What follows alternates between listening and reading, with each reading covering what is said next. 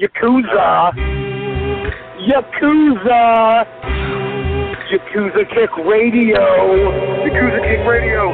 Yakuza Kick Radio. Yakuza Kick Radio. Yakuza Kick Radio. Yakuza Kick Radio. The Yakuza Kick Radio. This is the Bulldozer, Matt Tremont. And if there's one place to listen to on the internet every Thursday, 9 p.m., Yakuza Kick Radio. Tremont says so. Who wants some? God help us, Jesus! God and baby, Jesus! Help us. Ladies and gentlemen of fucking America, this is Danny Havoc, and you have been listening to, or possibly are intending to listen to, the Yakuza Kick fucking radio. Fucking, yeah! Yakuza Kick radio. Hell fucking yeah! My name is Justice Payne, and you are listening to Yakuza Kick Radio. You're coming to come on Thursday night in California. This is a brotherhood, and we all stick together. Like my nuts. I ain't scared of you, motherfucker. Yakuza Kick Radio, the best in internet wrestling radio, period, bar none, just like Adam Cole. Everybody's a cunt but me in the world. I don't know what it is. But you go to the back, and you tell your boss that there's a new Yakuza in town. That's Yakuza Kick Radio, and we're taking over. Yakuza Kick Radio has risen from the ashes of bad internet radio and become the premier place for any independent professional wrestler to stop and record their voice. The shit is bananas, bitch, bananas. Well, this is Mr. Insanity Toby Klein, and if you're not listening to Yakuza Kick Radio, then you're weird. Oh, I don't like the cut of your jib, fella. This is Greg Excellent, Bearded Dragon of the Northeast. You're listening to Yakuza Kick Radio. If you're not, you're probably watching porn and you have this muted. You should be listening to it, Jason Mann. Where are Biggie and Tupac? Yakuza Kick Radio. Give a nigga rope on that cowboy, guys. All you have to do is listen to Yakuza Kick Radio, but you didn't. Now look at that guy, you homie. Fuck that. Black dude, holla. This is bullshit, man. Motherfucker, fuck you, and fuck you. Who's next? And now, ladies and gentlemen, for the introduction, hosted by J. Cat Morris. You are now listening to Yakuza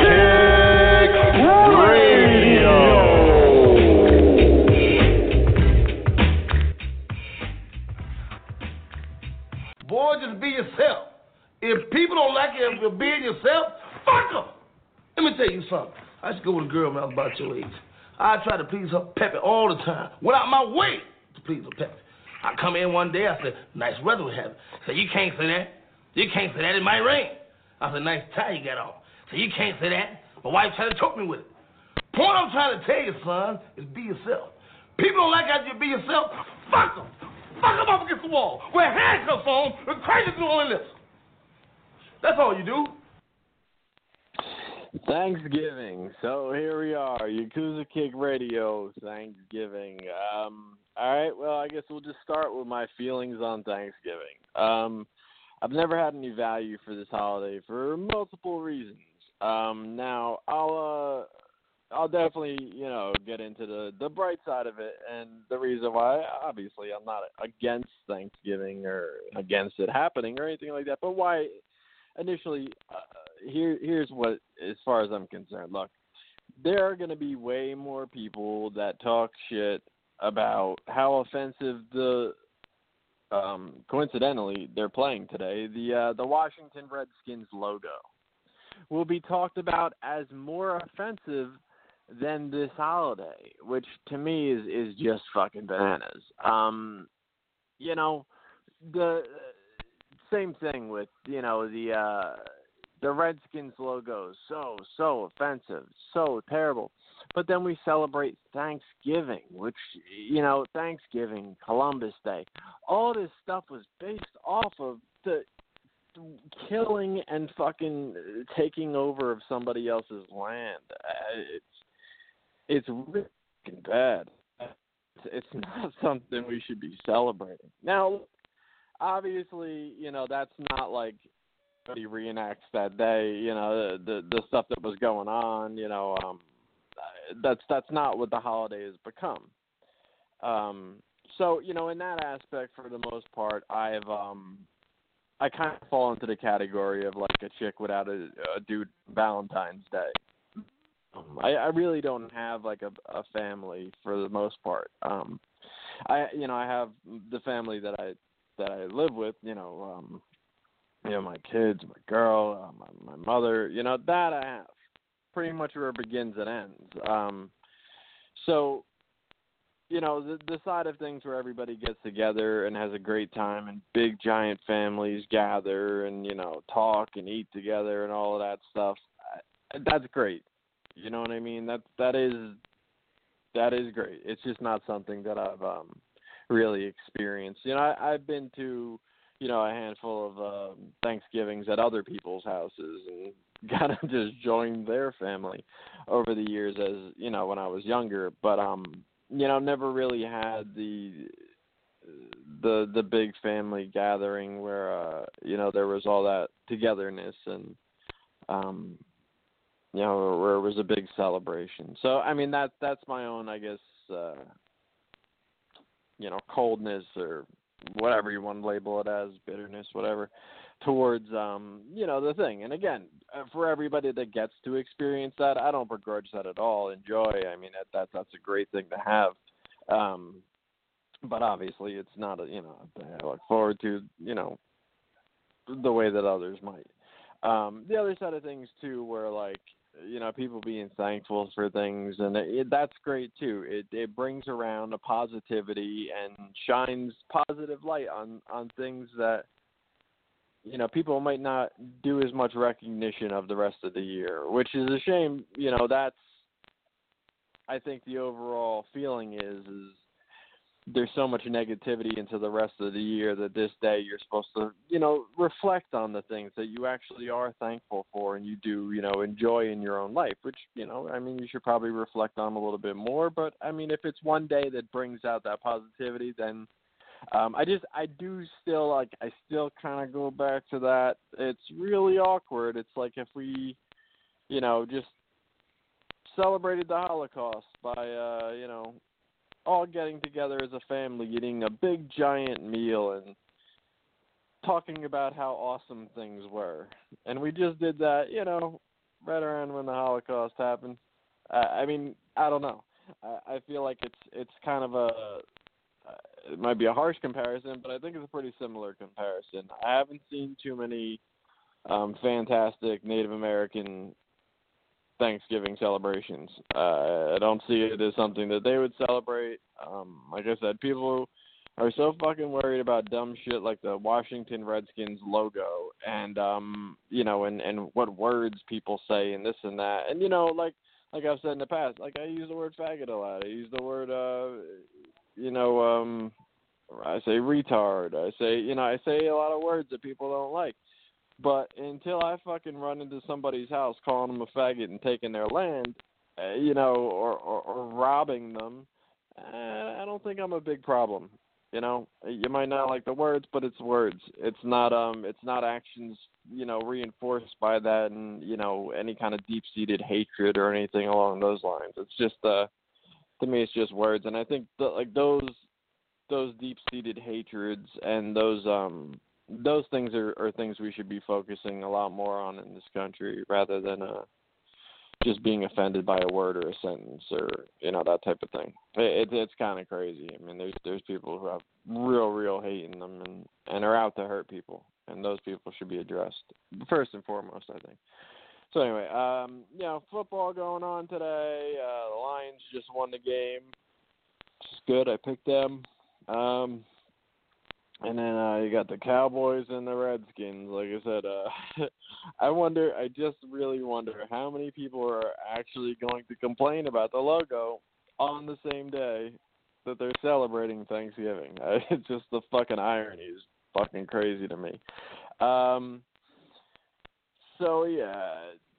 But, like I said, happy Thanksgiving to everybody out there celebrating it, enjoying it, and all of that stuff, Look, and the food is great and all that, and that's definitely looking forward to that. That's going to be great and everything. But, and I'm not saying I'm not thankful for things. I absolutely am. I adore my family. But it's, like I said, it's the same family that I'm going to be with today, tomorrow, I was with yesterday, and stuff like that. just doesn't make, you know, one day any different from the next as far as that. It's just a different dinner to me. And like I said, I recognize it as what it is to other people, and that's perfectly fine, but it's just not what it has been to me. So, you know, not a sob story or anything that I'm trying to, you know, garner sympathy from or anything like that, but it just is what it is with me. You know, I worked my half day at work today, hooked my boys up at their wet food feast and all that. They always love that. You know, and it's same old.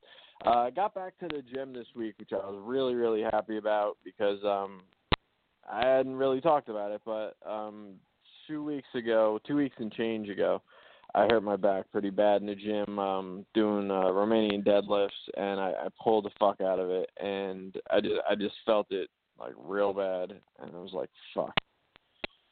And just more or less put the weights back or whatever, and, you know, after I did that, and that was it, man. A couple shots, you know, trips to the chiropractor and everything. My back was completely crooked, just really fucked up. So even, like, when I went to and I did the Jersey All Pro show, I was fucked up still. It was better than it had been, but it was earlier that week that I had hurt it, like, bad, and, you know, I spent half the show, like, kind of leaning on the ring and shit like this. Definitely not as limber as I'm used to being, and, you know, but definitely, yeah, I just didn't want to, you know, put it out there or anything like that, but, you know, it is what it is. You know, I've had reoccurring issues with the lower back and stuff, and sometimes I just fuck it up. You know, when I get it back to full strength, I could do, you know, all sorts of whatever I want, you know, but when I throw it out, man, it's fucked up.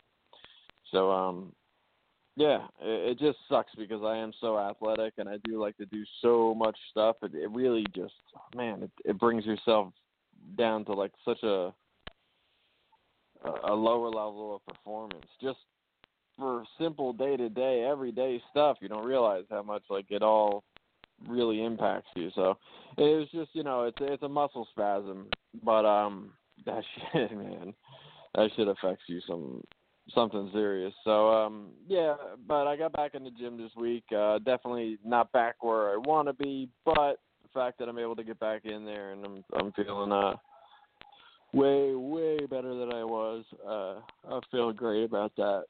Now, I got a bunch of core work in yesterday. The day before, I got I really fucking hit chest hard and stuff, so I was able to do that. But I could definitely feel some weakness where I'm not going to push myself too hard on, like, you know, working back and stuff like that. And, you know, just trying to strengthen things so that way it's a lot easier to get back in full swing of things, you know. Just leaning back in, but, you know, leaning kind of heavy just so I could really get back to normal as quick as possible. Just staying away from, like, the heavier weights and really not trying to push that.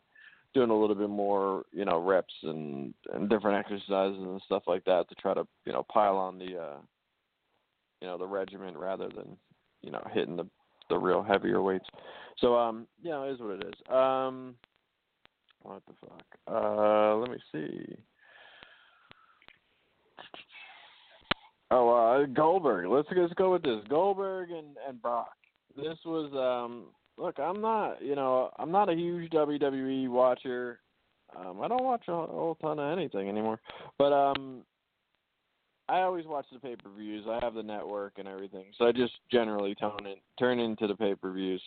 Tune into the pay-per-views. Try that one more time. And I was actually looking forward to this. They had that WrestleMania match, whatever number WrestleMania that was, which was just completely terrible. It was like the example of a match, you know, disappointing was the Brock Goldberg match, which Stone Cold as the special guest referee was just, like, so lackluster. Both guys were, like, leaving the company, and it was just, like, the worst possible send-off. It was two guys completely phoning it in, and, you know, it could have been really an epic showdown. We haven't gotten a chance for that rematch to happen in all these years. I mean, it was probably fucking 10 years ago or something, right? I mean, I don't know. I didn't check any facts on this, but, so I, was really actually looking forward to this. And I thought, man, Brock is going to tear fucking Goldberg up. I mean, Goldberg's a strong, about 10 years older than Brock, but Brock, man, Brock's a fucking killer. And, you know, once the shit starts getting stiff in the match, he's going to leave a fucking mark on you. That's, you know, that's the other thing is I've always liked Brock Lesnar. Yeah, I've heard all the different negative things about him and this and that. But he is one of the very few believable monsters left in wrestling.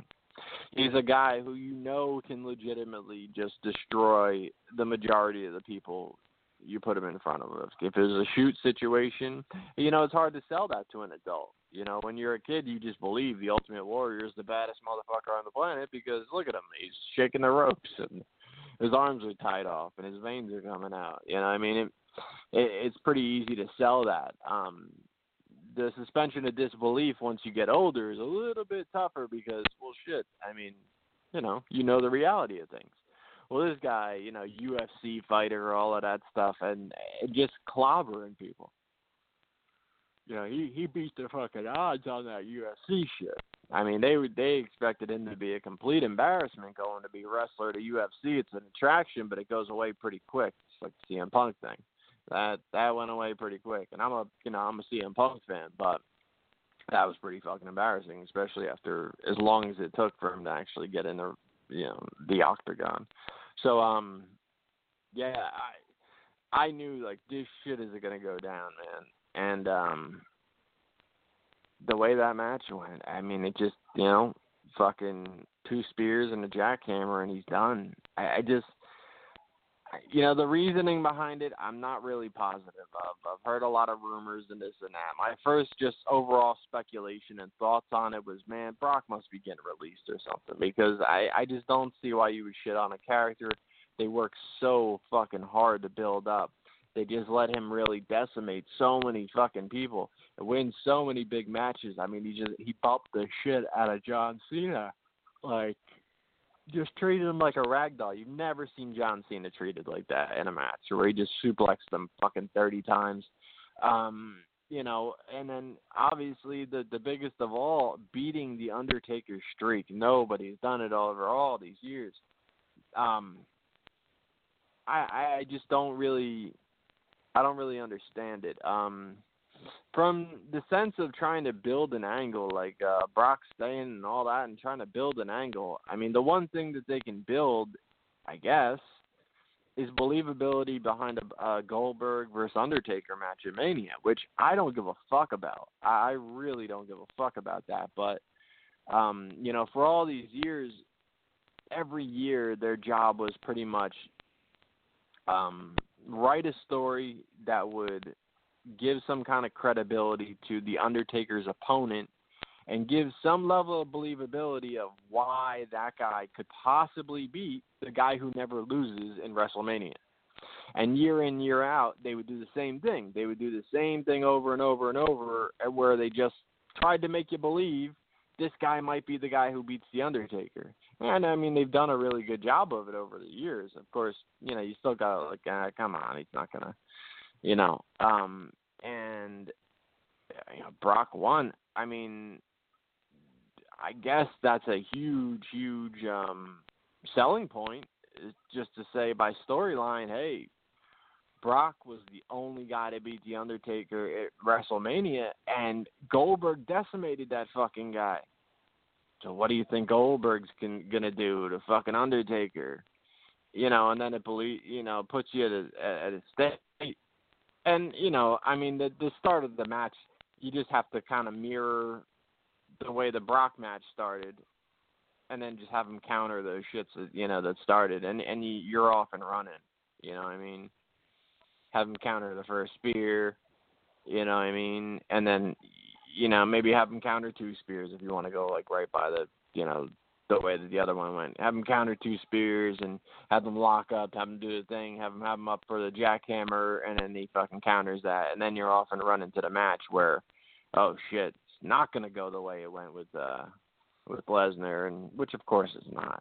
But, I don't know. To me, it just seems fucking crazy. I think it makes Brock look like shit. I know, you know, there's no just killing Brock's character in one match or 2-3 moves.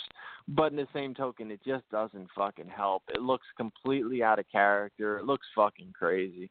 You know, Brock getting just squashed because he wasn't ready or he didn't take him seriously. Like, what is that? That shit's not something that's ever happened before. And it doesn't, to me, it just doesn't look good.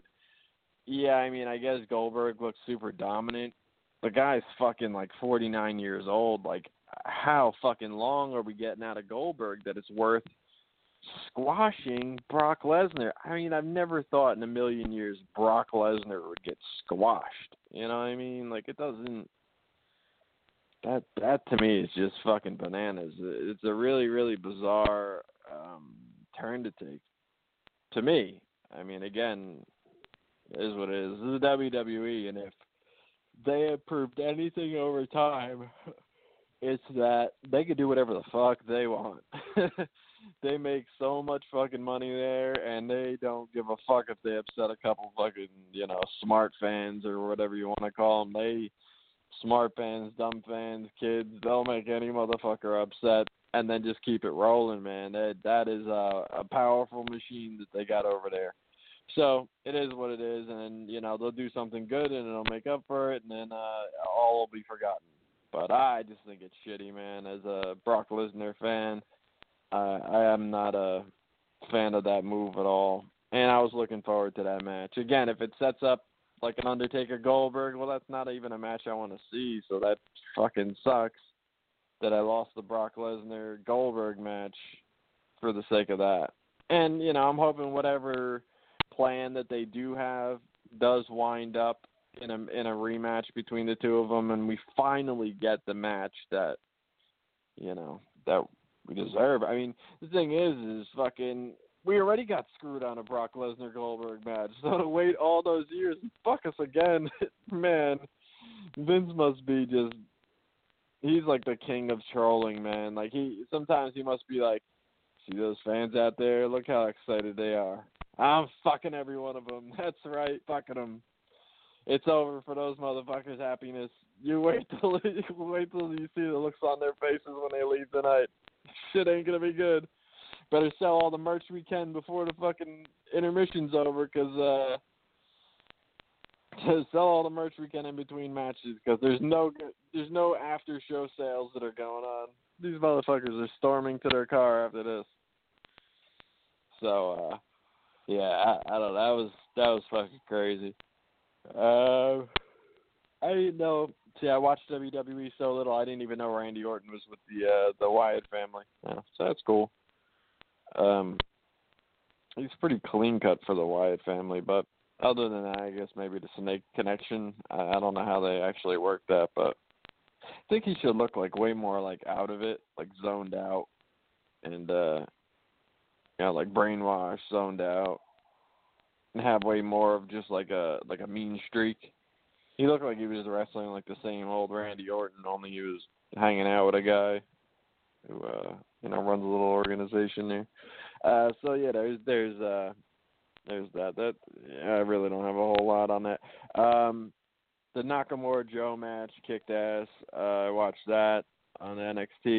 They beat the shit out of each other, and I don't know what taking the belt off Nakamura is doing. I don't know if that's kind of their way on bringing him up. Yeah, I don't know. I don't know if that's the plan.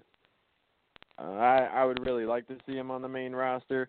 Thing with Nakamura, man, he really makes fucking impact. I mean, whoever he's in there with, he's gonna make fucking impact. He's put marks on a couple people. I don't know if they want that so much so on the main roster, or if he's really dinging these guys up. But I mean, I don't know. I'm all for it entertainment wise. I guess we'll see how it turns out. But yeah, that was a crazy match. Fucking stiff. Keep fucking yawning. Off work way earlier than normal, and I'm still yawning. I haven't eaten turkey yet or nothing. So another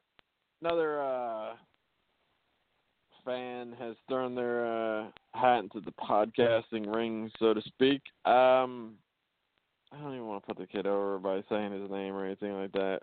You know, and I'm not really going out of my way to like shit on him or anything like that. I kind of want to talk vaguely on this situation because there's no reason to, you know, attack the kid or anything. Like, he seems like he's got enough issues prior to podcasting, but what I will say is, you know, I commented on it just saying, like, man, just when you think you heard the fucking worst podcast, you know, and I got a comment on it where this guy was pretty much saying he's another fucking podcaster and he's not good either. Not, you know, I wouldn't say in the running for worst ever, but I had listened to his podcast before and it was fucking terrible. He has actually more of a radio show because it's the whole radio setup. I remember fucking a couple years ago now, probably, watching or listening to it because I think it's streamed where you could watch it, which is kind of crazy. I mean, it's sorry for the Howard Stern show, but you know, to have video of you sitting there at a desk talking, it's kind of fucking crazy. But unless you're able to do some shit where you splice in videos and clips of what you're talking about, then that makes a whole shitload more sense. But I don't know if you need copyright for that or anything. But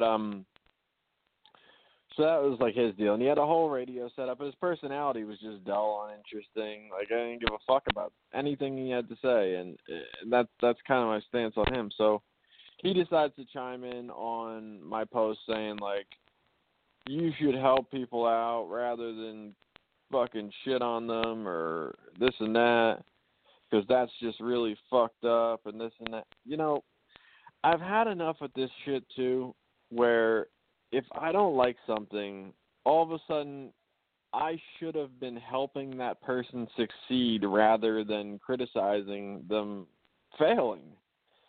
I don't know when, just because I had a podcast, I suddenly become like a public servant. You know what I mean? That was not my fucking agenda. Just a refresher course. I pay $100 a month for this shit, so I'm going to do whatever the fuck I want with it. For whatever reason, I do that. I there's not a lot of, you know, gain from it or whatever. It's just something I enjoy doing, you know, on the side. And I don't owe anybody to help them with a podcast. I don't understand. Like, I don't even like this fucking kid. The fact is there is a shitload of people who don't belong doing fucking podcasts. They just don't. They're really, really bad at it. They're not talking well. They're not. There's a ton of dead air. There's people with fucking 3 hosts on the show, and there's more dead air than me talking by myself on my fucking podcast. And believe me, I had to learn the hard way too. My previous co-host was not the best podcaster in the world. Really, really nice dude. Again, that's the thing that a lot of people aren't getting from this. You could be a really fucking nice dude. You could be a good dude all around. That doesn't mean you're a fucking radio personality. And I mean, I'm not. And it's weird because it's like when I talk about this, I feel like I have no choice but to put myself over, which is not like what I intend to do to begin with. But the thing is when I compare myself and what I do and the way I come across, and the fact that I do get people who will quote like, oh, shit, that was really funny when you said this, or, oh, yeah, you have a point on this, this and that. I don't get that out of a lot of these other podcasts. And it's not that, like, I've never listened to a podcast I like. You know, I plug some podcasts, and, you know, I do listen to some other things. But when you listen to some of these and they do absolutely fucking nothing, they put out horrible information. This dude and his guests, and, you know, I guess it won't be hard to find out who I'm talking about. But, and again, I really don't care. It's just a matter of not going overboard and shouting the guy's name and calling him a fucking idiot 10 times, but his guest was Larry Legend. Larry didn't know what the fuck he was talking about either. They get into talking about the Hate Club, and Larry says something like, yeah, the fucking, you know, were you around when the Hate Club was, you know, starting out, and it was Nick Gage and Nate Hatred and Justice Payne? Well, that was never the fucking Hate Club. So, you know, when you have a host who doesn't know what they're talking about, and then a guest says something that they're just, you know, uninformed on it, because that was before Larry showed up in CZW and stuff, and the host isn't even good enough to go, oh, well, no, that's not That's not accurate at all, or that's not what happened. And mistakes happen, but when you really had a limited amount of time, and the show was 15 minutes long. It was 15 minutes of bullshit. And that's what you got, is you got shit like that. Okay, the Hate Club, as far as, wrestling-wise, and there were many other members as far as managers and stuff, with Max Mack and Ed O'Mac and Just In Case and all that stuff. But fundamentally, the Hate Club was Justice Payne and Wife Beater. And then it went to Nick Gage and Nate Hatred. And then to Justice Payne and Nick Gage. But Justice Payne was never in the Hate Club with Nate Hatred. That didn't happen. So when you say, the three of them were at the Hate Club, that's fucking ridiculous. So, it's just shit like that that bothers me. Dude, do your fucking thing. That's fine. But, to just have, non-factual bullshit filling time just for the sake of doing a podcast, I don't fact-check a lot of shit, but at least I have an opinion and somewhat valid fucking information. At least somewhat valid information. There's just complete fucking nonsense that goes on some of these podcasts, and they don't belong doing a podcast. It's not my job to help them. Quite frankly, I don't want to fucking help them. I want to laugh at their fucking failure. That's what I want to do, because they don't belong doing that. See, my thing is, I am fucking genuine. I am brutally fucking honest and genuine. That's one thing about me that you can't fucking take away. You can never take that away from me, because thing is a lot of people are fake. And they'll go and tell someone to their face, oh, no, it was okay. And then when they walk away, they'll be like, that shit sucked. Well, I'm just going to tell you flat out, it fucking sucked. And the other thing about being honest is, look, I think when it comes down to entertainment, I feel completely justified in criticizing anything that is presented. So if you feel comfortable enough with presenting a product, then I have the right to fucking criticize it as I fucking see it. If it's not up to par, if it's not fucking up to a standard of presenting it, then maybe you shouldn't be presenting it. If you're presenting a product with hopes that everyone will be nice about it and tell you the best thing about it, then maybe it's not ready. Like I said, the options, as far as I'm concerned, is not me helping everybody be better. That's just not me. I'm not a public servant. If someone asked me for help, by all means, I would fucking give them straight up fucking the best advice I could. Really, but I'm not going to go out of my way offering advice to everyone who I think sucks. That, to me, is fucking crazy. I'm just not that type of dude. I don't think that makes me a bad dude either, but, fucking view me as, again, I'm presenting a product too. If you think I'm a fucking asshole, you think my product sucks, well, then fuck it, man. That's what you're feeling based on my product. And that's fine. Of course, I'm going to have a different opinion than you, so if you present that to me, I'm probably not just going to, accept that as, fact. But, I'm presenting myself in a certain way.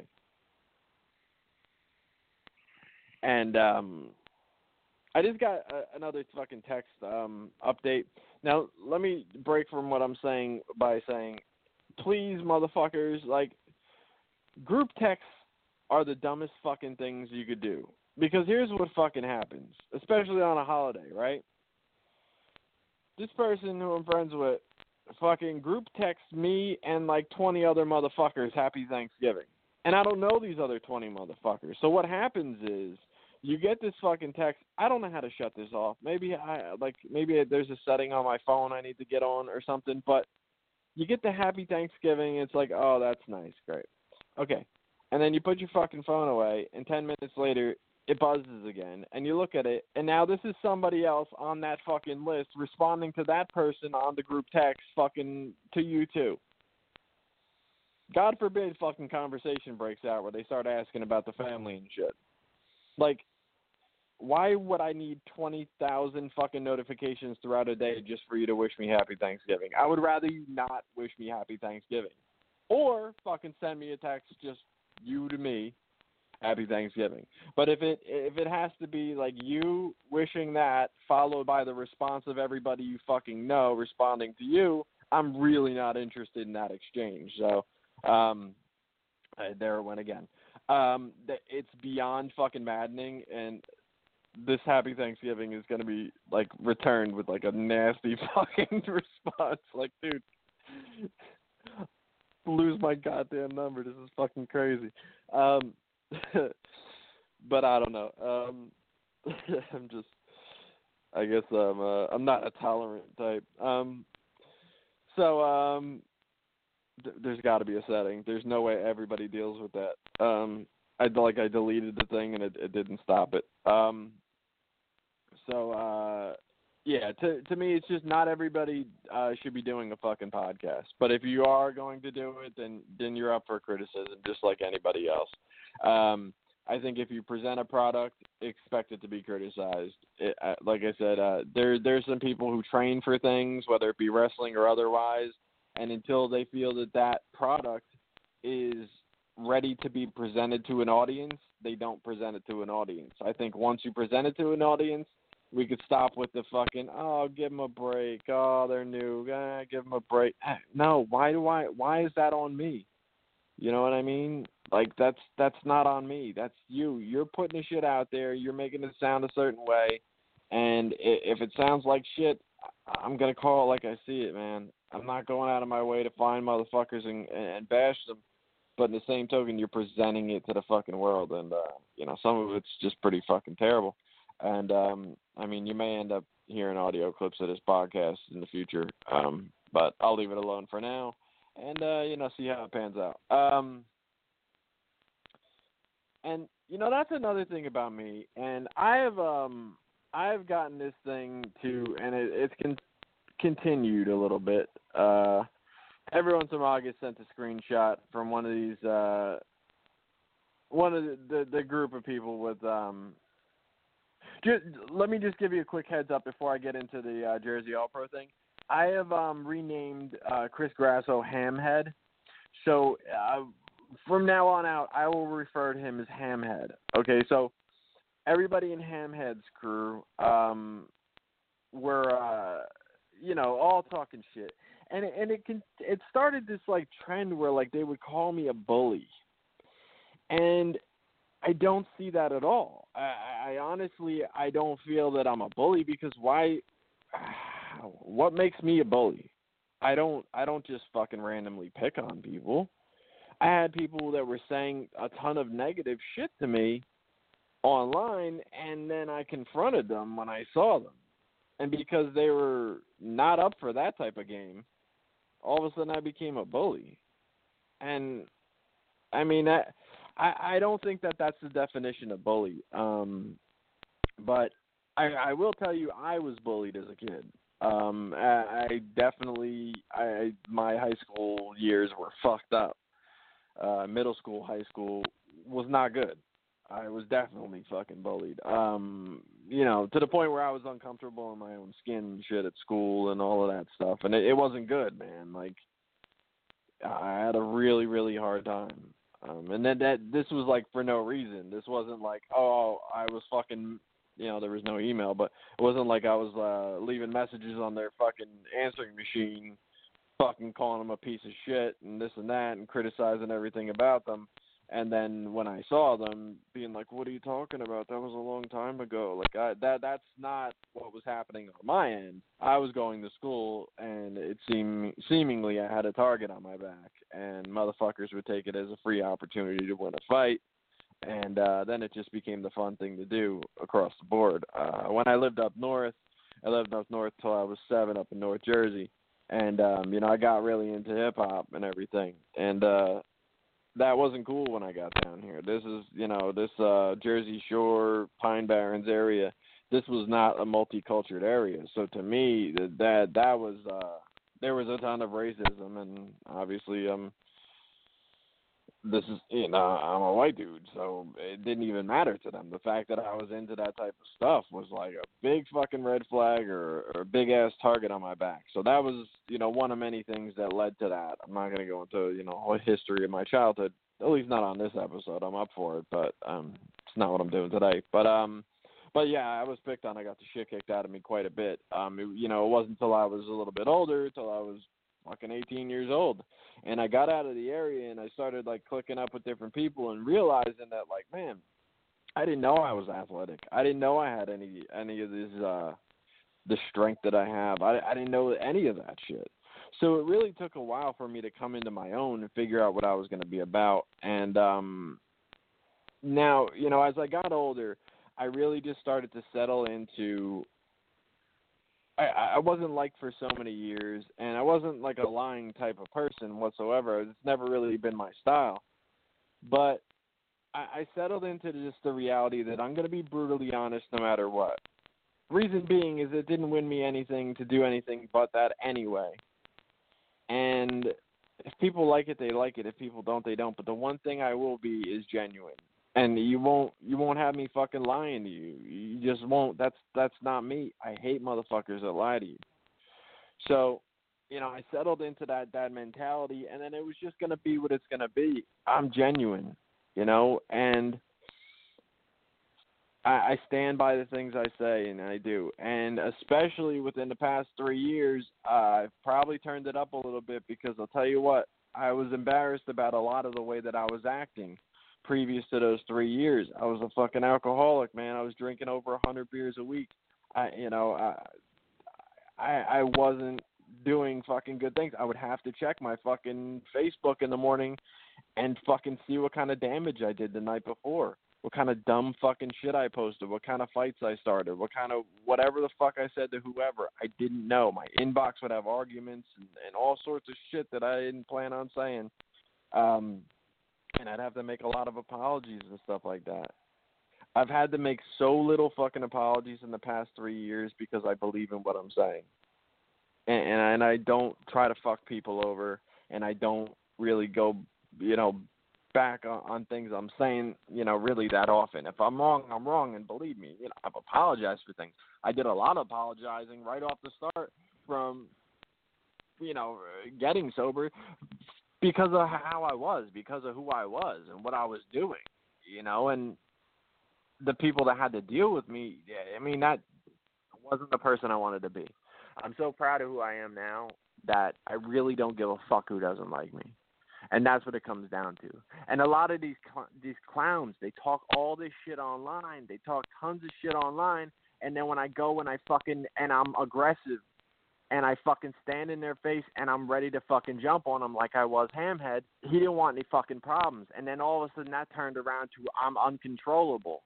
They're, you know, him and fucking DeMano and all that, they're posting online that I'm uncontrollable and I can't control myself and this and that. No, I'm reacting to motherfuckers talking reckless about me online. And then when I saw them to their face, everybody's fucking mood changed. And then all of a sudden I'm a bully. Well, that's really not the case. Again, like I said, I know what a fucking bully is. I met quite a bit of them, but that's not me. You know, if you meet me on an even keel and you fucking talk to me, you should be well aware of what I'm about.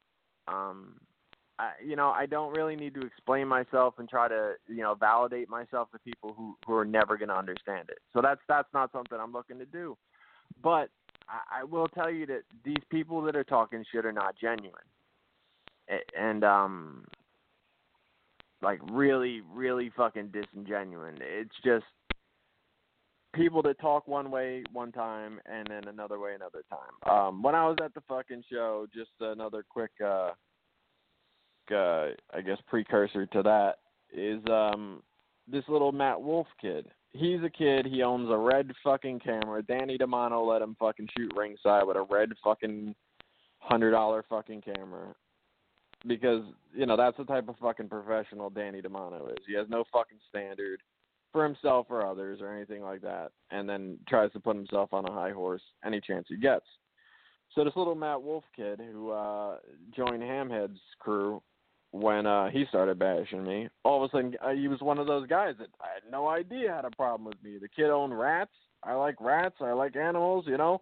I thought it was really cool. He owned rats. I'd always like his pictures with his rats, but I had very, very little interaction with him at all. When Hamhead got all fired up and, you know, he gathered a couple nerds to rally with him and hate me, apparently this nerd hated me too. And whatever, I don't give a fuck, but, you know, nothing to say to me if you saw me, just tons of shit online. And like I said from the start, there was not going to be like, I'm not fucking Batman. I'm not going to run around and snatch every one of these fags up. That's not my agenda. I went to the fucking head of this shit. I went to the fucking, the Hamhead, the leader, and I fucking took his heart. He could fucking rewrite history all he wants. He could talk to people all he wants about some other shit that he says happened.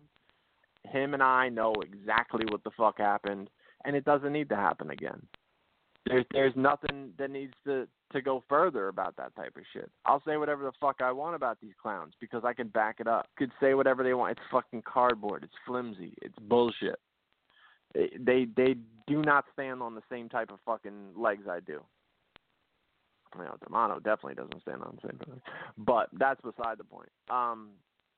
So anyway, this little Matt Wolfe kid, my boy Shaheen told me, I was talking to him at intermission at the Jersey All Pro show. And he said the little Matt Wolfe kid walked like way behind the crowd while I'm shooting ringside and yelled, "J Cat sucks." And like, I didn't even hear him. I was shooting ringside. I wasn't worried about it. But Shaheen said that and it was funny as fuck. So automatically he says that, so boom, like the fucking Terminator, my eyes shoot around, where's this motherfucker at? Now I'm not going to go get him, I'm not going to go say it, but I want to see what his fucking, I want to see if he's grilling me, I want to see, where's he at? You know what I mean? So I go, I look, I see him. Okay. So now he's at least in, you know, I'm at least have an eye on him or whatever, right?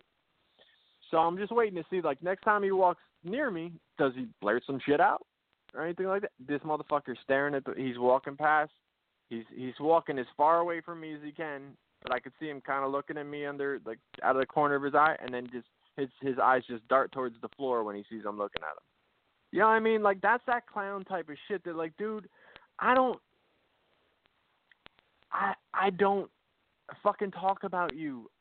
You don't exist to me, but you have tons of shit to say about me online. To go out of your way to talk shit about me. And then, look, like, as soon as I'm anywhere near where that shit might be a problem for you, all of a sudden you clam up. Why don't you just clam up from the fucking start, man? Because you're not built like that. It's retarded. It's retarded. And the other funny thing is Hamhead's wife and kid were sitting, like, 2 rows up from mine. So they're hearing all the shit. So this little Matt Wolfe kid went up there, and he's talking shit about me up there too.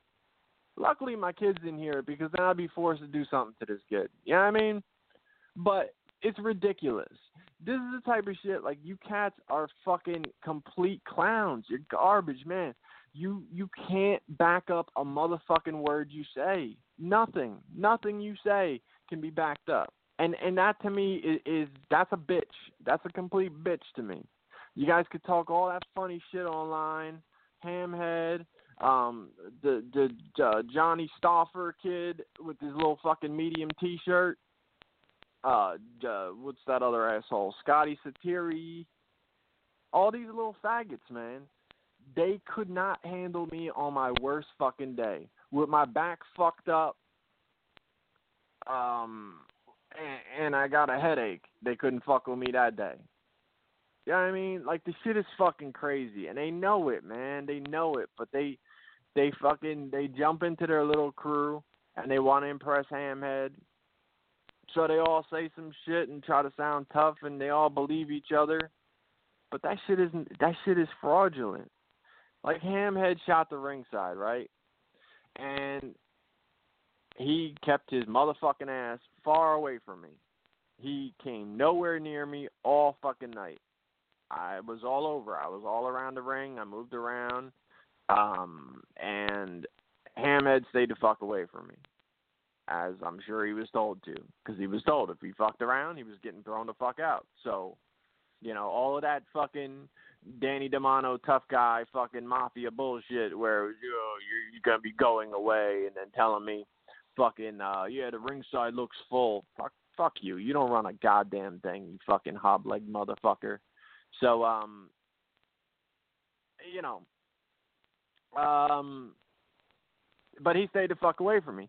The only time I saw funny, dumb shit out of him is every time I'd look over and he was talking to somebody else, he'd be smiling and looking in my direction while he was talking.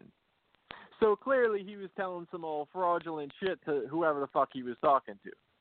At one point he was talking to, you know, Joe Gacy across the way, and I see him looking dead at me, the big-ass smile talking. It's like, dude, you're rewriting history over there, man. You know what the fucking deal is.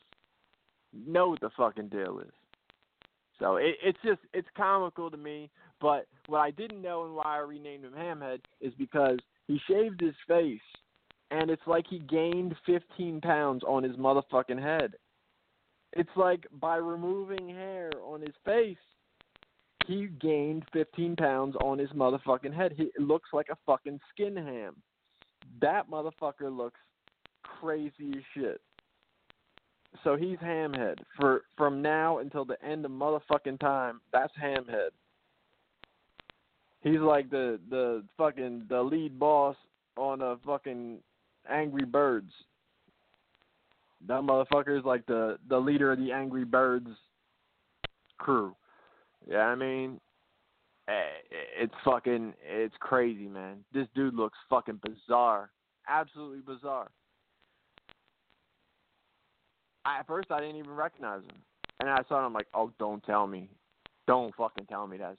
Holy shit. Look at this motherfucker here. So, yeah, that's Hamhead. So, I guess, let me see. Yeah, so basically, like, I mean, all these people, they want to talk. And they could fucking talk. But like I said, it's all their little party that only they're invited to. They're not going to bring that shit outside at all. That's like all in-house long distance talk. And I don't know, man. Like, I don't have anything else to do with it because, like I said, it's not real. It's like virtual reality toughness.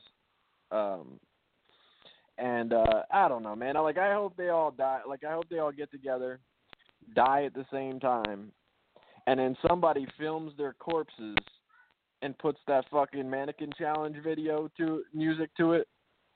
I'll share the fuck out that video, man. That's pretty much all I got to say. Like, I mean, I would love that motherfucking shit. You know, and DeMano, man. I mean, I guess I'll go more into DeMano when I get to the Jersey All Pro thing because I'm about to do that. All right, let me take a break, come back. And speaking of going away, I haven't gone away, so in honor of that. Here you go.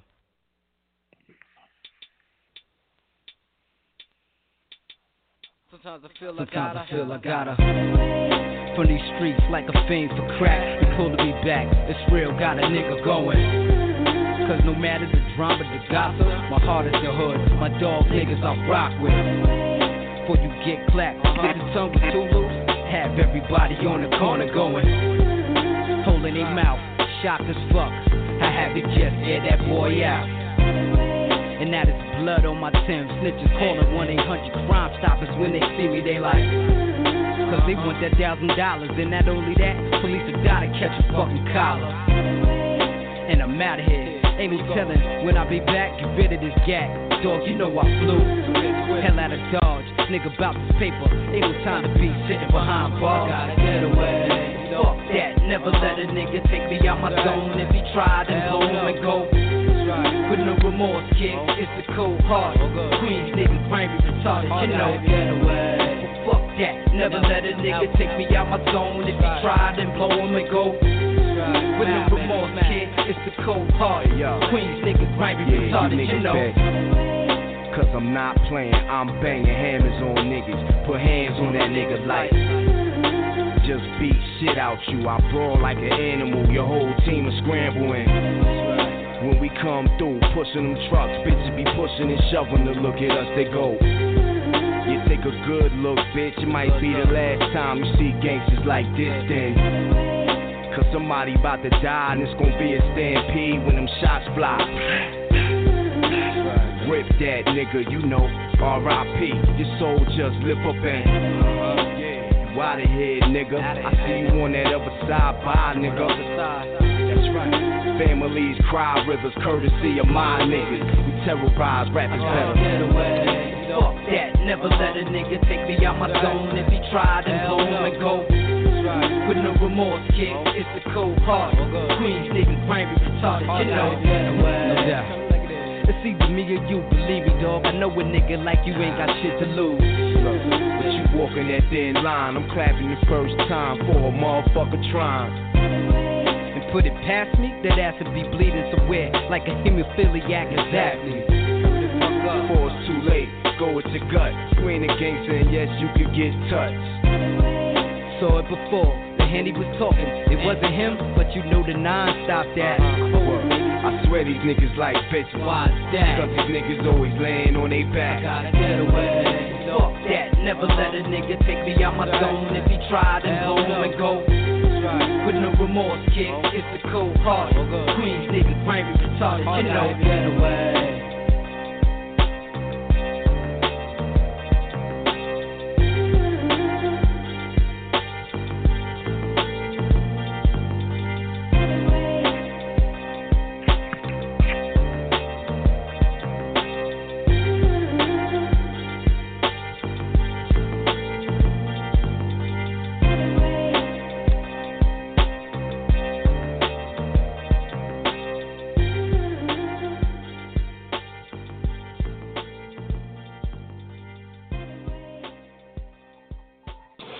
So the other thing too is I meant to play this last week or 2 weeks ago when I talked about the whole DeMano nonsense.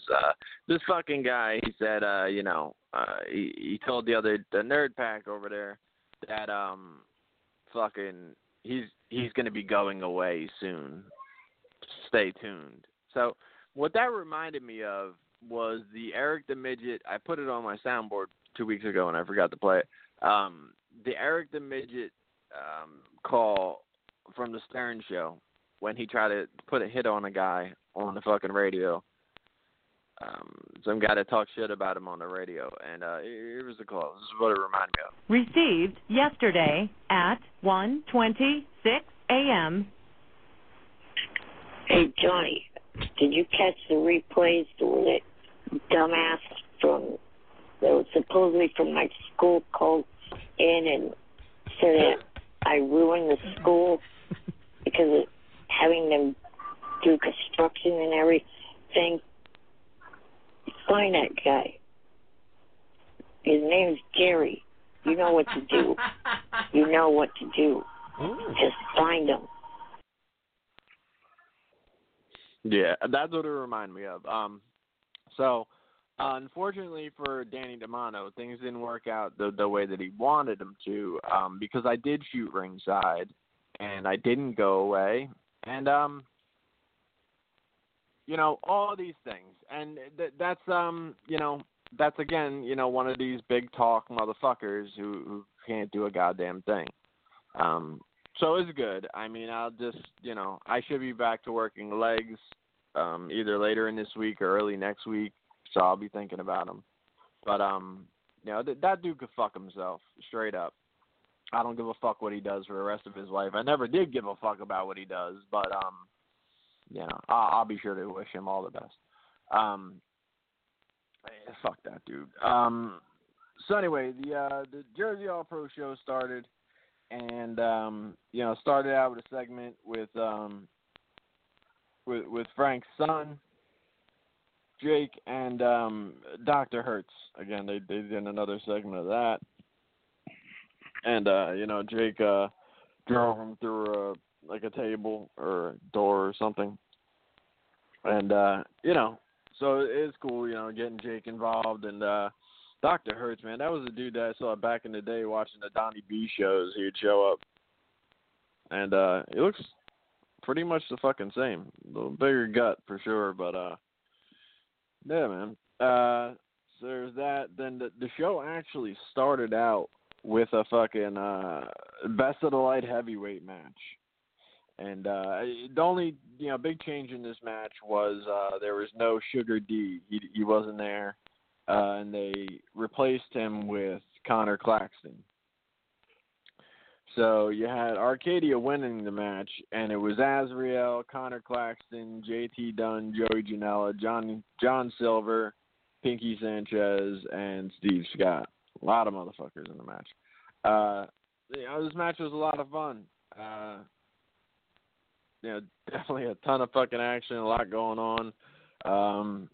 Definitely got me on my feet right off the bat, getting a move on and shit, because, those multi-man matches are some of the toughest ones to shoot, at least for an amateur like me. I mean, it's not just definitely not something I do on a regular basis. Yeah, man, this, from what I could tell, like I said, we're reviewing these shows that I shoot on it. It's way different. I really can't get into too many more specifics, nearly as many specifics as I can when I'm sitting back and watching it, because there's a lot of moving and trying to find a spot and trying to get an angle and this and that, and just trying to stay out of the way. So it's not quite the same, but fantastic. I mean, as far as, my experience of it is fucking amazing. I mean, I enjoy that so much. It's like I said, just not something I would even want to do on a regular basis, like a monthly or any kind of crazy shit like that. But I do enjoy doing it, the occasionally that I do it, for Jersey All Pro. And 2017, look forward to doing it again. This was good. Arcadia won the belt. They won the light heavyweight belt that was vacated by G's. Damn. Is that fucking... Okay. Yeah, I don't think I started Johnson. I had, or Jackson. Jesus. Deshaun Jackson in my fantasy thing. I had him, and I was on the fence about should I start him or what should I fucking start. And I did not fucking start him to the best of my knowledge. And it seems like the Redskins are just fucking flying all over the field. So it's probably going to be a big day for...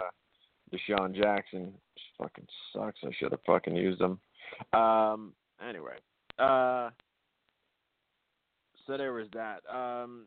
Next match was Party versus Team Wrestle Pro of Pat Buck and Kevin Matthews. Now, anybody who knows, my past history with the show knows I had a big problem with Pat Buck and their tap out and all of that stuff. Well, they've parted ways, and, I always try to give people a fair shake, as far as that whole thing goes. So I haven't talked to Pat Buck since. I shot him a message, after those two kind of parted ways and just told him, look, man, no hard feelings. It was all about that fucking dude to begin with, and I know you kind of sided with that dude, so, I could understand you, having his back because I was your partner and all of this, but, no hard feelings out of me, and he never got back to me, but at least, I cleared the air on my side, so, I felt fine about, that dude in general. I don't have an issue with him. Private Party are definitely one of the best upcoming teams on the indies, straight up. They're really fucking good. I haven't really seen too much of Pat Buck wrestle. He looked way better in the ring than I thought he had looked in the past.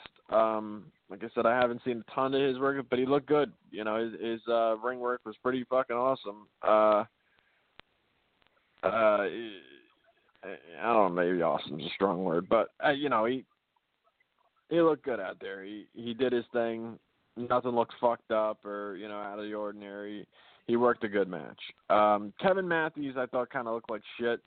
He played the good big man because obviously he's way bigger than everybody else in the ring.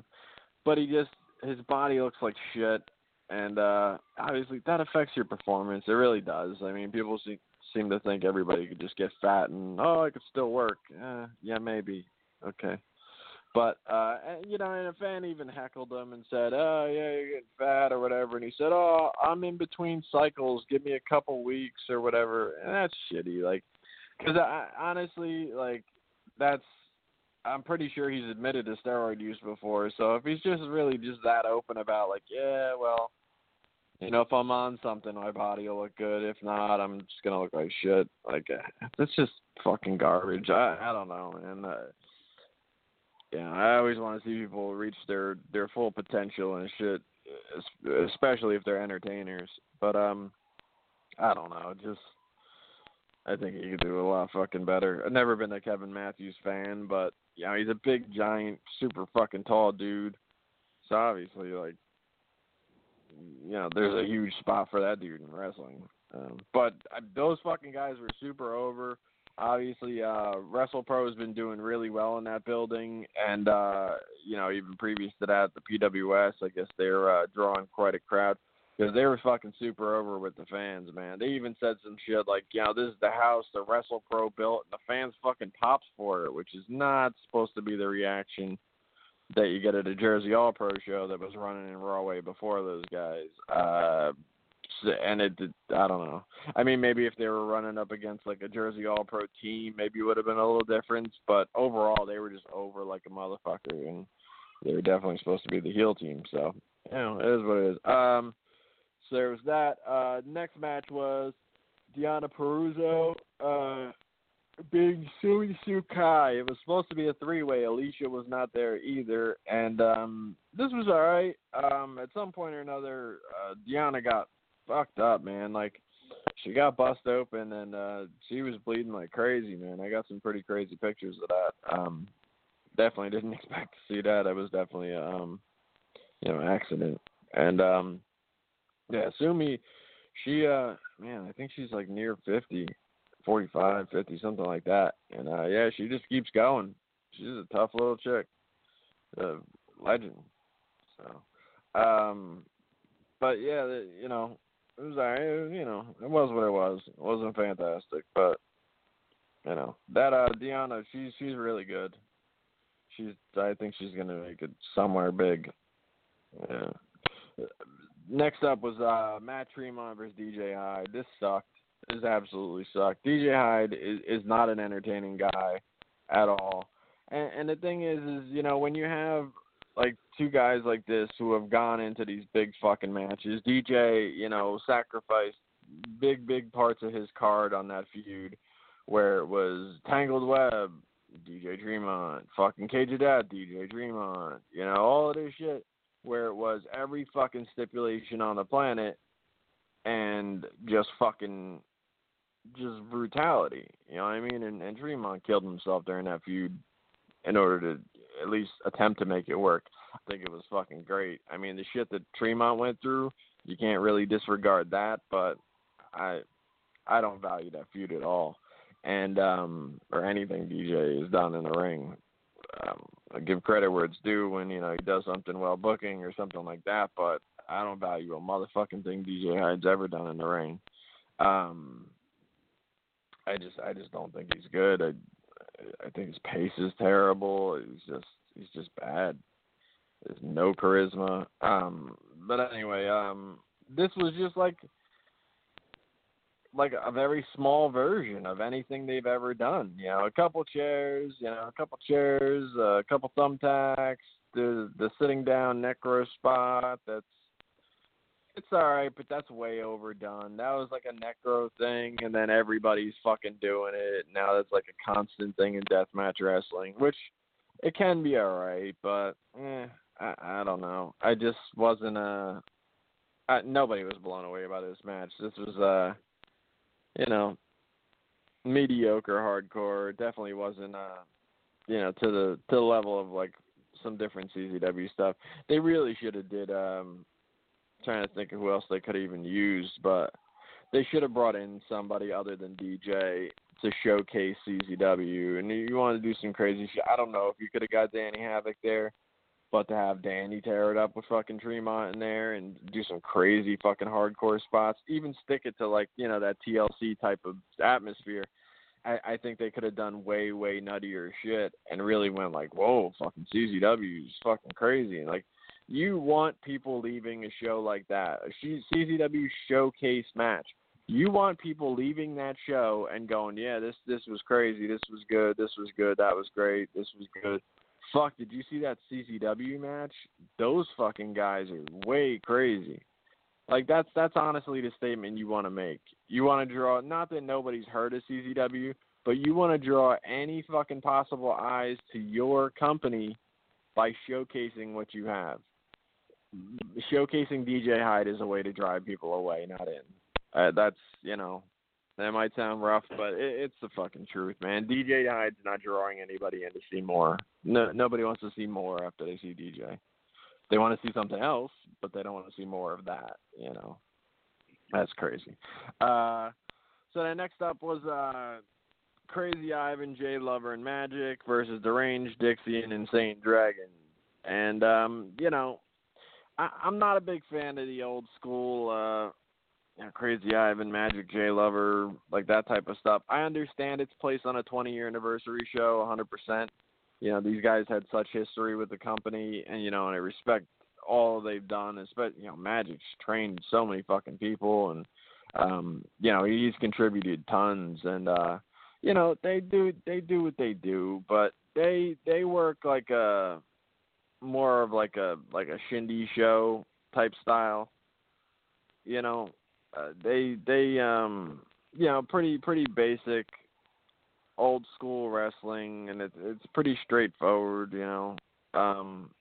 Deranged, Dixie, Insane Dragon. I haven't seen Insane Dragon in a long time. I hadn't seen Dixie in a long time previous to the last show in Bayonne. So, you know, it's good to see those guys back around. Deranged can really, really go still. You know, and he was doing the Indigo Child thing. I'm not even sure why he was doing that. Just stick with Deranged and go out there and kill it. He seems to be back with Deranged, and which is good. But man, you know, you want to see that guy really fucking tear it up with the other guys. Like, he should have been in that fucking Best of the Light Heavyweights type deal. Like, that's the type of thing I think he belongs in, or, you know, I don't know. So it was, you know, it was what it was. I mean, you couldn't expect much more out of the match than what it was. It was what it was supposed to be. Like Dennis Green said, they are who they said they were. You know, they were who they thought they were, and we let them off the hook. But yeah, it, you know, is what it is.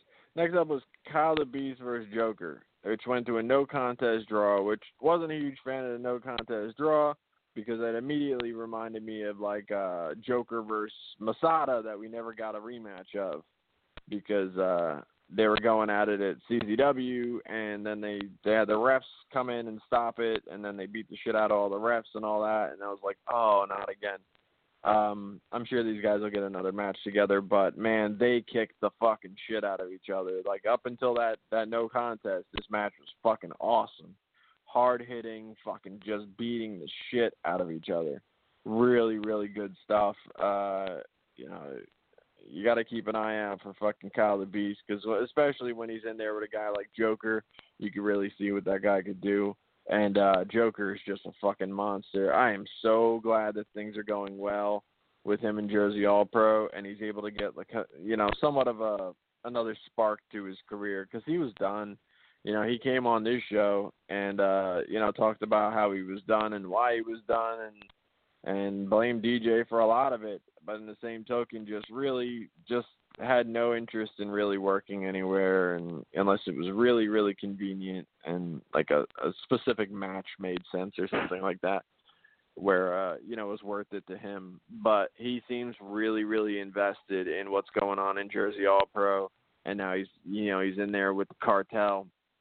And, man, the whole thing is fucking awesome. And, you know, they allow him to innovate and do different things with the masks and the, you know, the face paint, all the different things that he's added to this crew. And, man, that is a Fucking Joker's an animal. He goes in there and just fucking tears shit up, man. Stiff, fucking brutal, fucking strong style shit.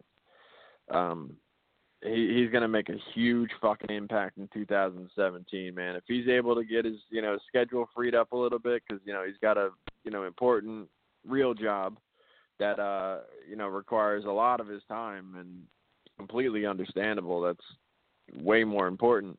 But if he's able to get, enough free time to maybe take this shit on tour, 2017, he is going to fucking tear the motherfucking country apart.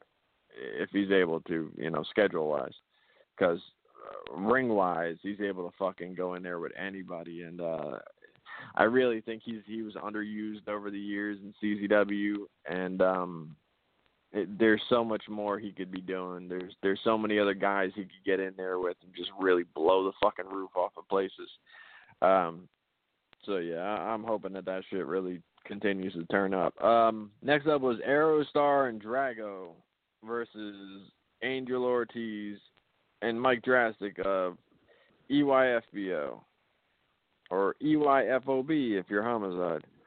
And this was great. I really enjoyed this, lucha style, fucking crazy. I never got a chance to see Aerostar or Drago in person, and that was really cool. Aerostar did this, aerosol can on fire type thing where he lit the fucking flame and walked around with it like a torch. That was a pretty cool little effect. Because when he first came out and did the fire thing, I'm like, oh shit, what the fuck kind of shit has he got on fire? I'm like, he just had a fucking lighter and a can of some shit flammable. So I was like, oh, okay. I mean, it fucking worked for effect by all means. But yeah, this was a really good match. EYFBO are the best fucking tag team out there right now, in my opinion. They're definitely one of the best, if not the best tag team going right now.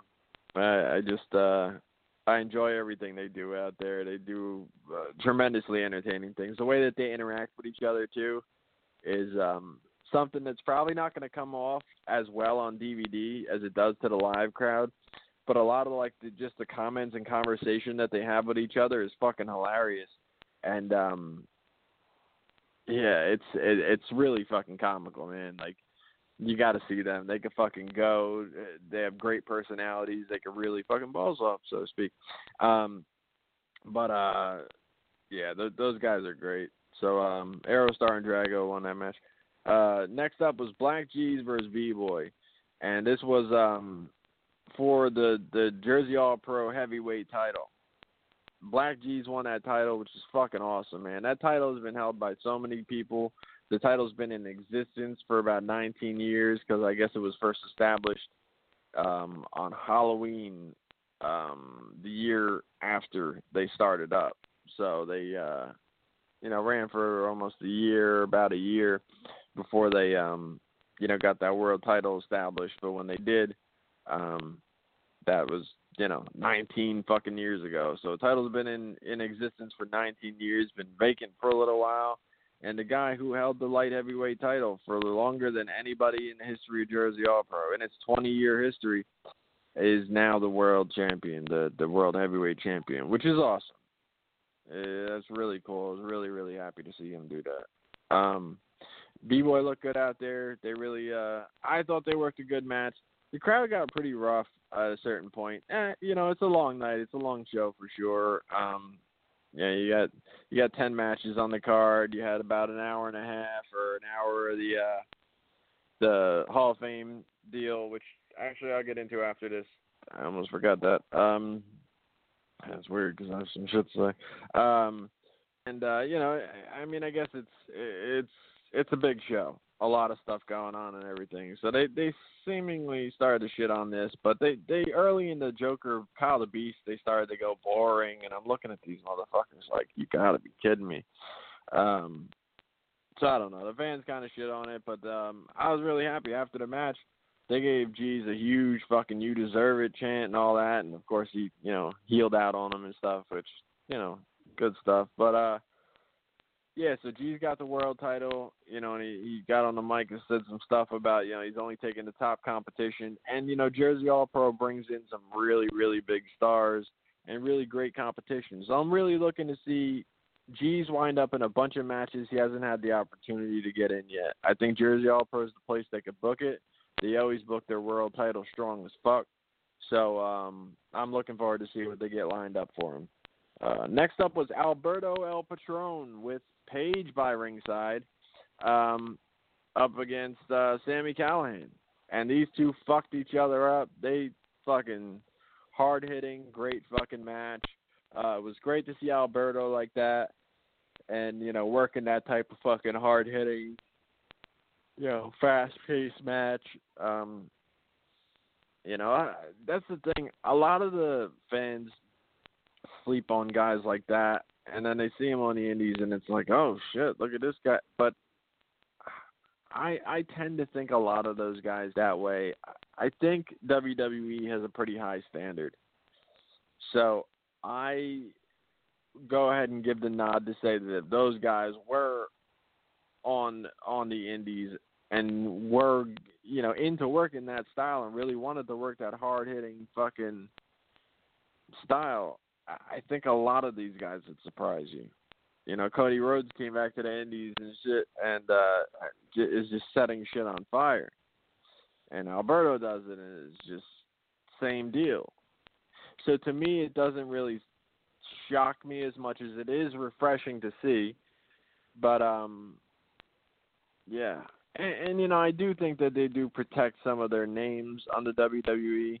They're now allowing more of this indie-style wrestling going on, but they're letting more of the indie-style guys do it. Little by little, they're getting some of those, you know, superstars, those big-name superstars into that mix.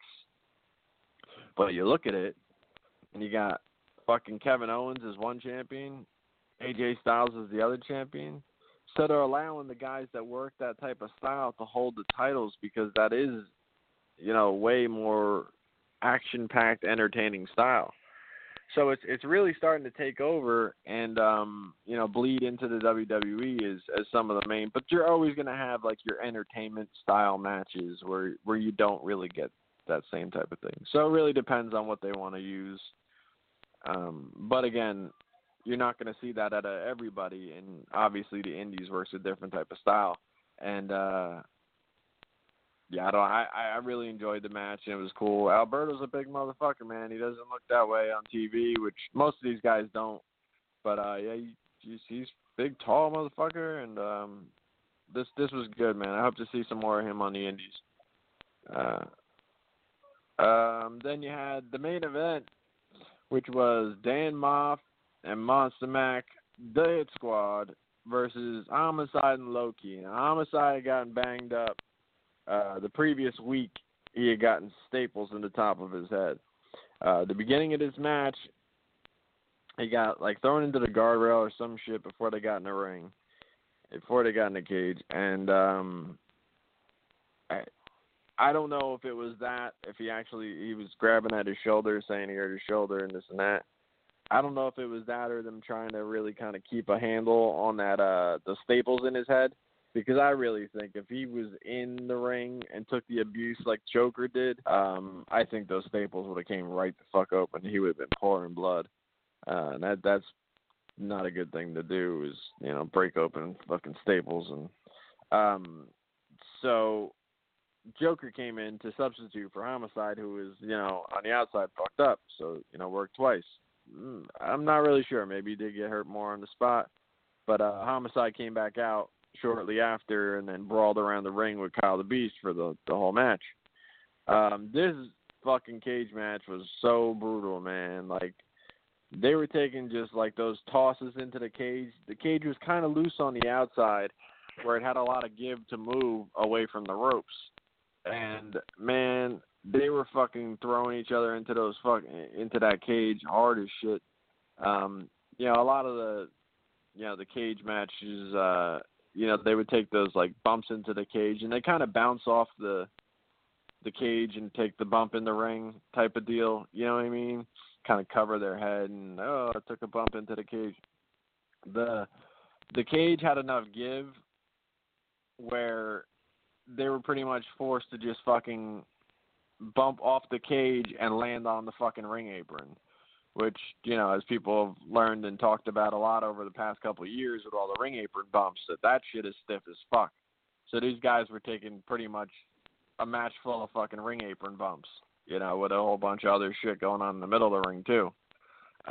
Crazy fucking match. Definitely recommend checking this shit out when it's out.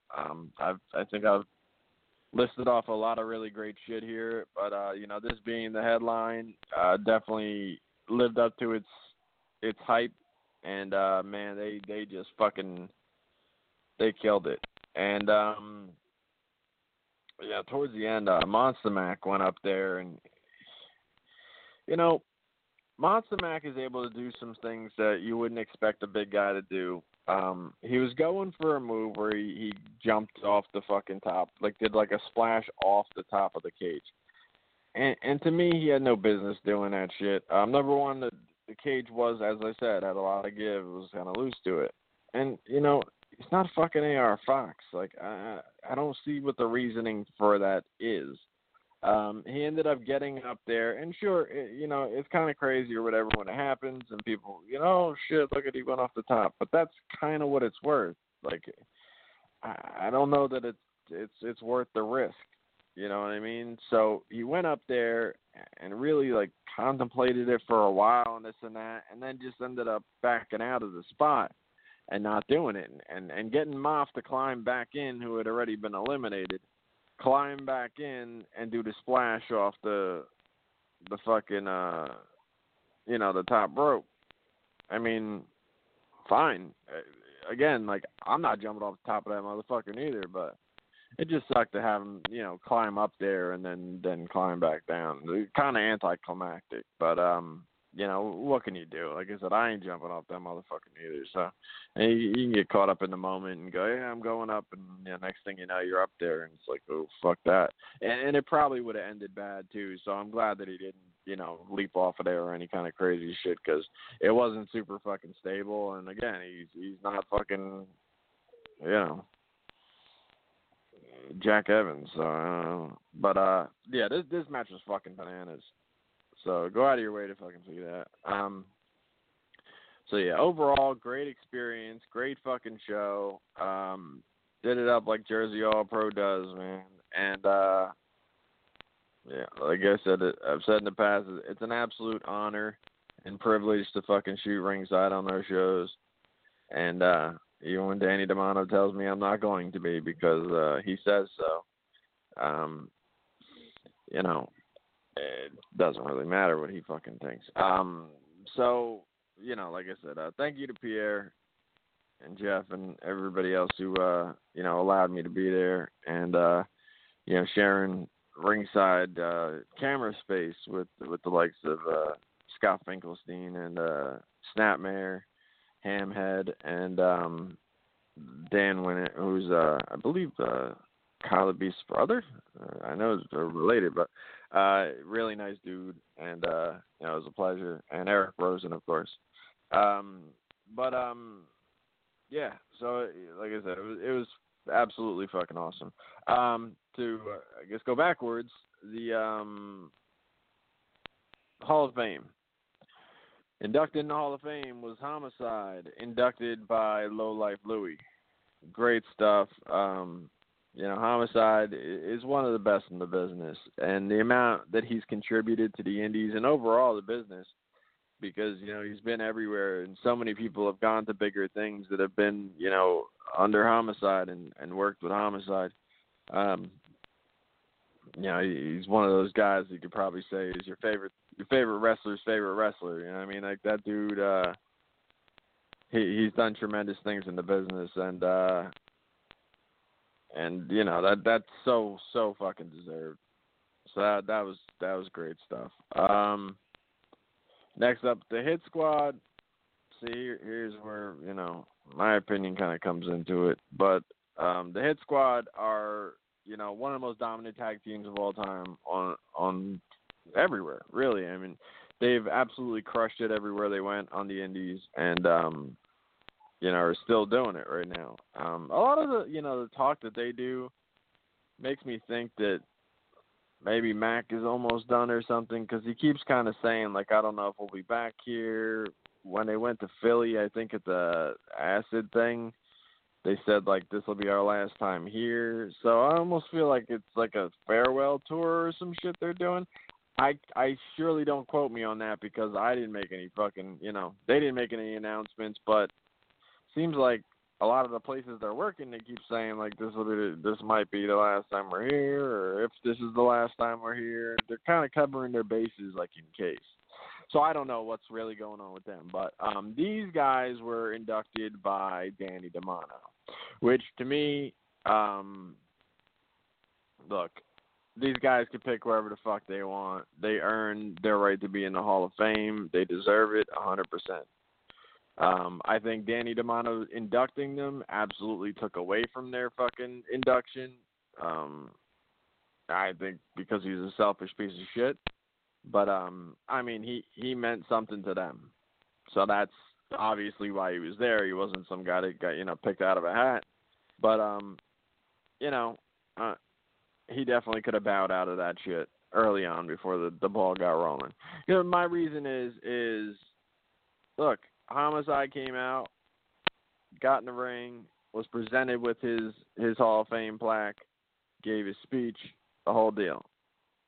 The Hit Squad had to do the whole acceptance, picture-taking thing on the side of the ring because DeMano couldn't fucking get into the ring because he's on crutches, because he had to do a dumb fucking moonsault into the guardrail because he knows all about what side of the guardrail people should be on, except for himself. So they had to do their acceptance outside of the fucking ring. Now, they individually went in afterwards and did their speeches in the ring, but to me, it wasn't the same. You know what I mean? Where 3/4 of that crowd couldn't see the fucking Hall of Fame acceptance because they were on one side of the fucking ring. And that was only because of Danny DeMano. That was the one and only reason why 3/4 of the people couldn't see the Hit Squad inducted into the Hall of Fame was because of Danny DeMano. And, you know, Mac and Moff, who I'm not really positive like me at all, but I don't really give a fuck. That's on them. They'll tell you any fucking day that they would have it no other way. They would do it again the same way and all that, and I understand. But I'm just saying from a fan's perspective, and I just think overall, the way it looks to be presented like that, like it, you know, it's like, I don't know. To me, it did, and honestly, like I think Pierre should have been the one to induct them. I mean, he had managed them for so many years, and really, if it wasn't for him, you know, a lot of things wouldn't happen for them either. So, I don't know if Danny DeMano is the best, but again, it's not my induction, so I surely can't. I think he's a piece of shit, so obviously, I'm gonna find reasons why I don't think he should have. But either way, I just think the whole outside of the ring took away from it a little bit. And then for Loki was inducted to the Hall of Fame by Xavier, which is awesome. I haven't seen him for a long, long time. I had heard he did he's doing mixed martial arts and shit. He's still big as fuck. And yeah, man, his Ring of Honor stuff was so fucking awesome. And you know, he did a lot of Jersey All Pro and the fucking Fat Frank over there with the USA Pro. You know, all of that shit. So, yeah, it was good to see him out there, and, you know, great to see Loki inducted. And, yeah, he's always been one of my favorites. So to see that, you know, Loki has done so many different things. And, you know, seeing a place, you know, like Jersey All Pro still just maintain the fact that that's his home is just really great to see him inducted there. And, yeah, that's pretty much that.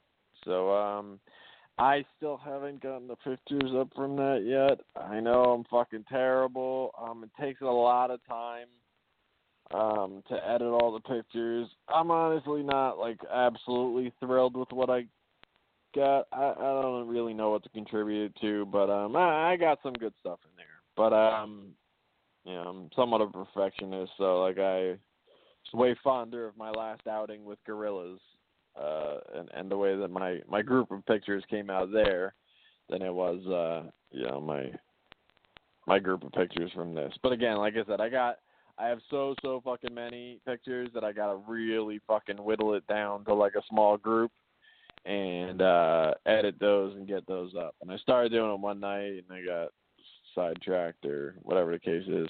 So I'm gonna get to them within the next week. I really hope I get to them and plan on it.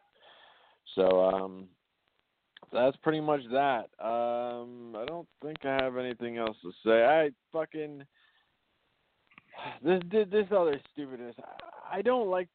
I think tradition is my enemy for the most part. There's so many things that just become like a regular thing, and I just don't fucking like. To me, like, look, No Shave November. If you guys want to donate some fucking money to something, just donate fucking money. Why do motherfuckers make you jump through hoops? Oh, do this fucking walk and then I'll donate money. Why don't you just donate the fucking money? Why do I gotta walk to the fucking, you know, gotta walk to the next fucking town and back and then you'll donate fucking money? Ah, I gotta pay.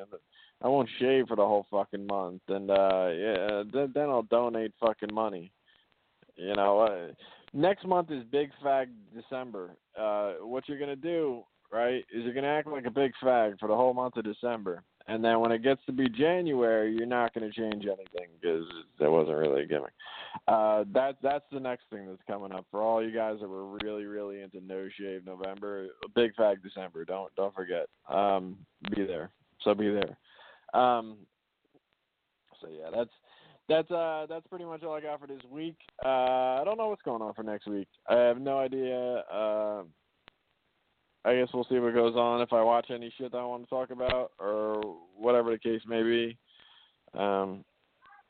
Obviously, I just said everything I had on my mind for the moment now. So, yeah, that's pretty much that. And let me see my fucking outro. And, you know, happy Thanksgiving to everybody out there who's doing the thing. Obviously, you'll listen to this later, so happy whatever the fuck day it is now when you're listening over there. And, yeah, that's that. Where the fuck is my... I can never find this fucking outro. The end of every show is me talking about not finding the outro. All right, talk to you later, Bruce. I love all of y'all, and, shit. You're all a bunch of fucking assholes. You've been in the gym, bro.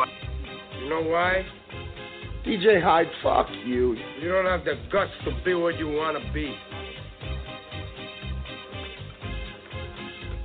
You need people like me. I'll listen to your podcast and I'll find everything out. You know what I mean? You need people like me so you can point your fucking fingers and say, that's the bad guy. So, what I make you? Good. Black Cheese tells me all the time to listen to what you gotta say because you be blazing people, and I'm like, well, I gotta hear it now. You just know how to hide it. How to lie. Me, I don't have that problem. Me, I always tell a truth, even when I lie. Yakuza Kick Radio. Jesus! So say good night to the bad guy. I'm gonna tell you something straight off the motherfucking press.